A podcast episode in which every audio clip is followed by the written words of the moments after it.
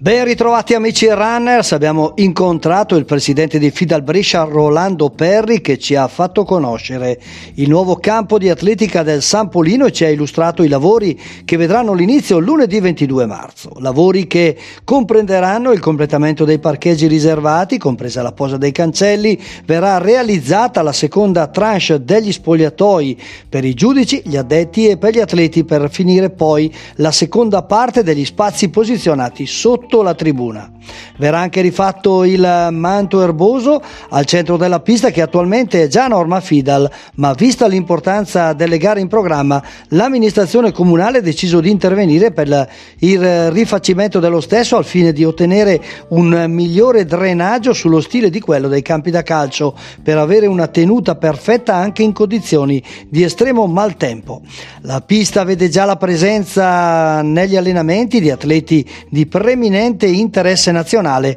come prevede il protocollo vigente. Invece la prima gara in programma a San Polino sarà domenica 28 marzo con le categorie cadetti maschili e femminili e successivamente il 10 aprile il settimo Memorial Cesare Pettinari. L'inaugurazione ufficiale è prevista per il 23 settembre alla presenza delle autorità con l'intitolazione del campo.